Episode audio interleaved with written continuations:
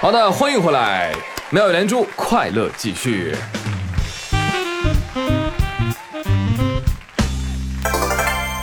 最近啊，湖北十堰啊，有一个一年级的小朋友叫叫 叫珠穆朗玛峰，听说了是吧？呃，这个事情呢，源于他妈在怀孕期间问她老公说：“啊，老公取个什么名啊？”孩儿他爸就说了：“啊，我们姓朱，就叫珠穆朗玛峰吧。”没听说过。哎呀，孩子，你今后不可限量啊！你这身高能长到八八四八，你。后来呢，这个名字就写在出生证上了。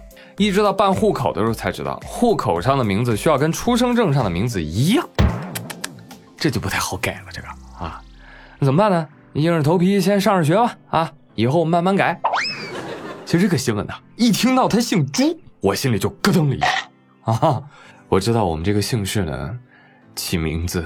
是有难度的，幸亏孩子他爹没抽风，叫什么朱碧石、朱义群、朱长粉，没听说过。这个我觉得叫珠穆朗玛峰呢也挺好，有高度，有气势，对不对？还有网友建议说，哎，你这个名字长啊没关系，你中间可以加俩点儿嘛，对不对？显得特别的洋气。我说别加什么点儿啊，加上点儿像什么话呀？这都不是珠穆朗玛峰了，这是朱点儿母狼点儿马峰，这什么玩意儿？是吧？别乱支招啊！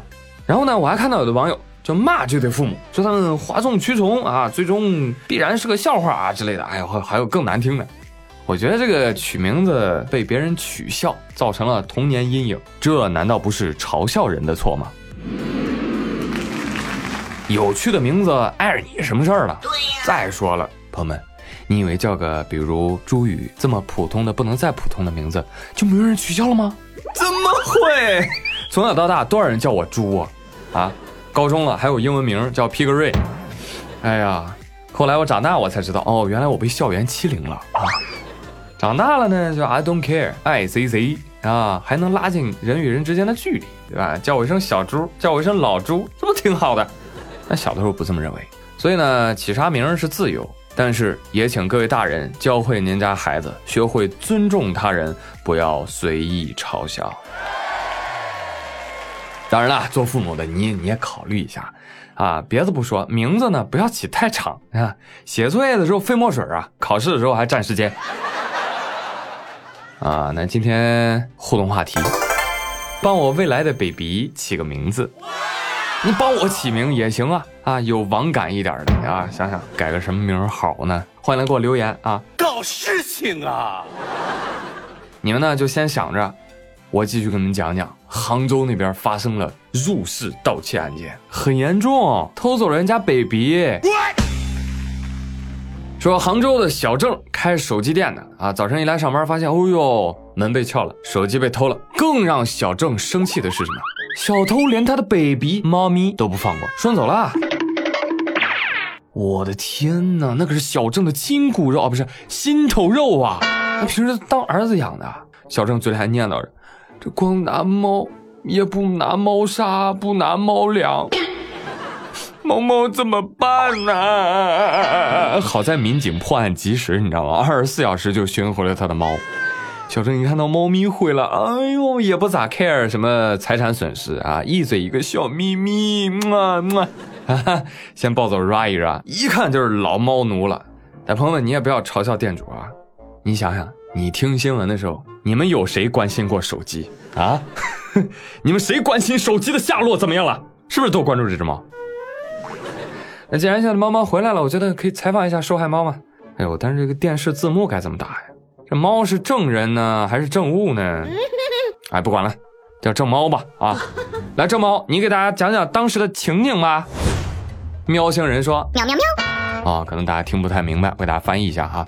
这个猫说了，我呢就简单的喵两句啊。起初呢，他们偷货，我没说话，因为我不是货呀。后来呢，他们偷钱，我也没说话，因为我不是钱呀。最后，他们偷走了我，我环顾四周，好像也没什么可偷的了。我懊悔呀！我希望大家在遇到不法侵害，哪怕不是对自己，也要第一时间站出来，否则有一天轮到你的时候，就没有人替你说话了。猫说：“哎，你别唬我啊！我瞄了三下，我有说这么多吗？”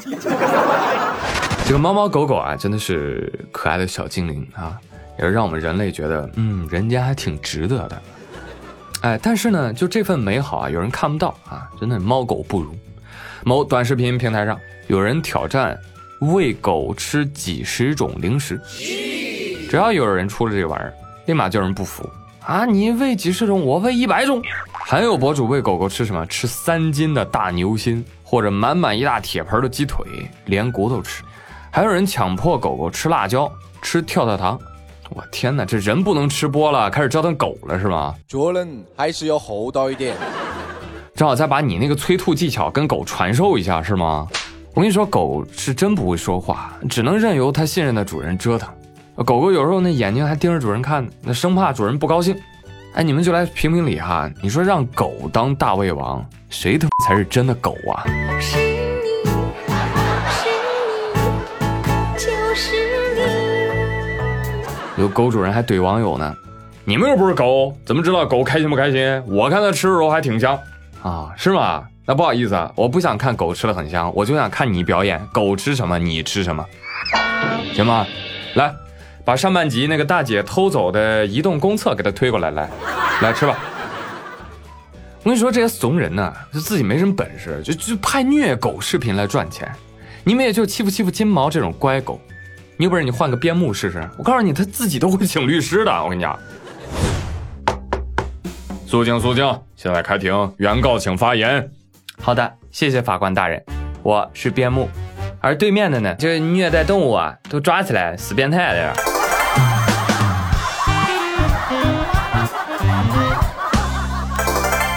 这个世界啊，有的狗怕人，有的人怕狗。比如说下面这个快递小哥就是，哎呦，这心理阴影啊，得有三室两厅了。之前一段狗狗收快递的视频火爆网络啊，监控显示，一只叫糯米的狗狗在家听到快递员敲门之后，咵嚓把门打开了。啊，快递啊，行，放我嘴里吧，来，嗯，叼着就进家里了。放地上一转头，哎，你怎么还在这儿呢？爸，走，就这么赶跑了快递小哥啊。小哥是一溜烟儿跑没影了。事后呢，糯米的主人啊决定带他去拜访一下快递小哥，给人道个歉。来到快递公司，啊，主人就问：“哎，糯米啊，你认不认得那天给我们送快递的是哪位小哥哥啊？”啊，糯米咔就找出来那个快递员了，然后给快递小哥送上了小礼物。回忆起当天狗狗收快递的一幕，快递小哥表示：“哎呦，我当时害怕极了，我连底单我都没撕。回来之后，我老板就问我：你怎么没有底单呢？老板，我要说快递是被狗签收的，你信吗？哎，你这个小伙子，你怎么回事？你怎么骂客户呢？”哎，所以这个狗狗这么聪明啊！我我我在想，是狗狗真的是下意识的做出这种行为，还是主人长期驯养的结果，把它拍下来放到网上求点击呢？啊！但不管怎样，这狗子一定是聪明的，对不对？别耽误它上大学，赶快报班吧！我信你个鬼！我话又说回来，这糯米呢是德牧，那真要凶起来，那攻击力 max 啊！所以呢，赶紧溜是对的。而怕狗人士看到大狼狗可能会当场晕过去，所以建议很多养狗的人还是不要学这位主人，别秀了啊，自己有手有脚的，是不是？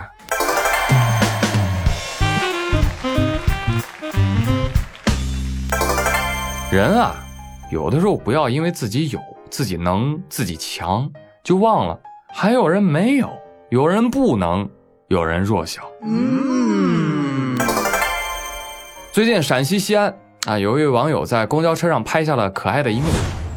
啊，一位老奶奶啊，上车之后呢，站在驾驶室旁扫码，扫了半天也没搞定啊。大概是因为奶奶上车的时候，司机跟她说了一句话：“哎，老人家有手机支付吧？”“啊，有的，有的。”“啊，那你扫我。”哎，老太太就真的一直拿着手机扫司机，扫司机的头。哎呦，你这头不行啊，这识别不了啊。是啊，奶奶。你就把他头扫秃了，你也付不了钱呐。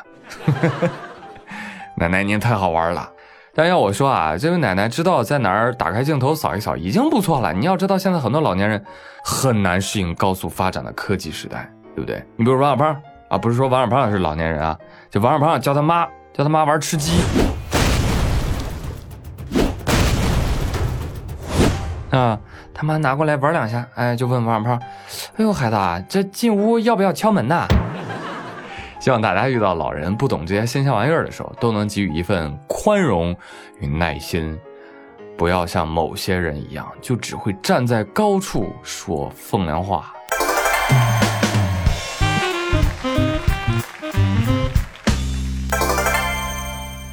来给大家分享一位盲人博主的遭遇。啊抖音上有个盲人小伙发了一段吐槽自己坐电梯不方便的视频。这确实现在有些电梯啊对盲人不友好。就是对于盲人朋友来说，也不知道自己按的是几层，也不知道自己到了没有。啊，所以我觉得这种视频发出来是很有必要的啊！提醒电梯的生产商也好，提醒有关部门及时的查漏补缺也好。但是我万万没想到，这个视频下面的留言都是什么呢？哎，你走楼梯呗。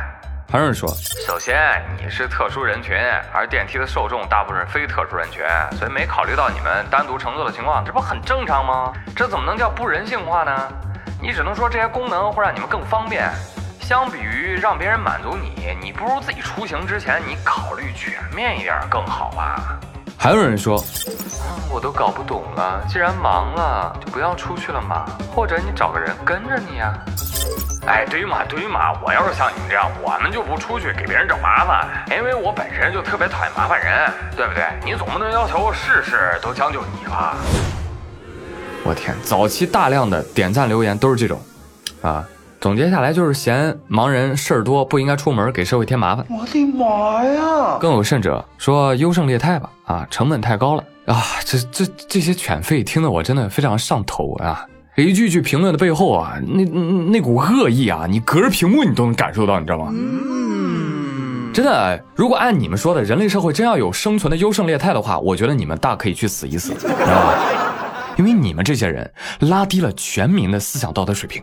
是不是你们先死一死，哎，整个社会就和谐了，文明了，知道吗？你要知道，一个文明社会当中，弱势群体如何被对待，其实代表着这个社会文明程度的上限；而一个个人如何对待弱势群体的态度，也能体现出一个人的底线。盲人朋友拍这种视频，告诉大家，我们这个社会为特殊群体建造的公共设施做的确实不好，有什么问题吗？客观事实啊。而在这个方面，我可以说，外国的月亮确实的圆。嗯，这么神奇吗？圆就要夸，好就要学啊！一些有过国外生活、学习、旅游经历的朋友可能会发现啊，国外有一些国家，他们的公交车开门会自动降低高度，车门外还会缓缓伸出一个斜坡，方便坐轮椅的残疾人通行。像有一些轻轨啊，包括国内有一些地铁也会有轮椅位。在过十字路口的时候，那个红绿灯啊是带有响铃的啊，能说话，是吧？你作为普通人，你可能觉得啊，为什么要说话呀？对，你就忘了盲人是要听的。还有一个，国内的盲道啊特别有意思，修在那个人行道上啊，有的时候会因为电线杆，因为非法停车就中断了。最重要的是，盲道最应该出现在哪儿？你们觉得？呃，斑马线上啊。但国内的盲道没有在斑马线上的，所以盲人不知道斑马线在哪儿，你知道吗？包括直梯的按键啊，国外有一些直梯的按键旁边会有盲文的啊，盲人要摸一下这是几。然后电动扶梯上有些地方竟然有三块连在一起形成一个平台的，可以方便轮椅上下，等等等等。所以有很多国外生活经历的网友就表示说，直观感受啊，残疾人在国外比在国内多很多。其实并不是残疾人比例高，而是残疾人能出门、敢出门、愿意出门。当然，也不仅是残疾人群体对待弱势群体的遭遇大体相同啊。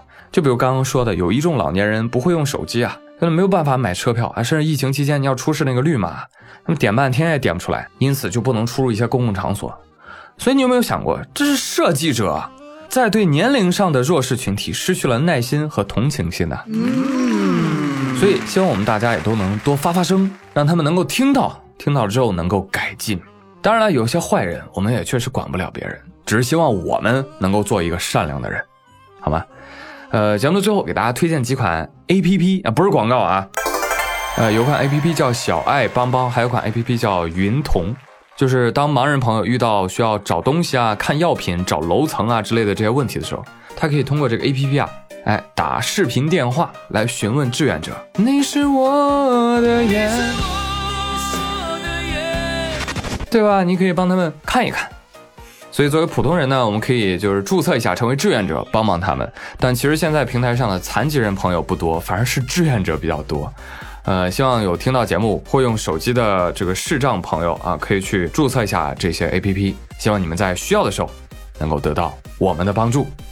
好了，朋友们，那以上就是本期妙语连珠的全部内容了，感谢大家的收听，转评赞三连，我是朱宇，咱们下期再会，拜拜。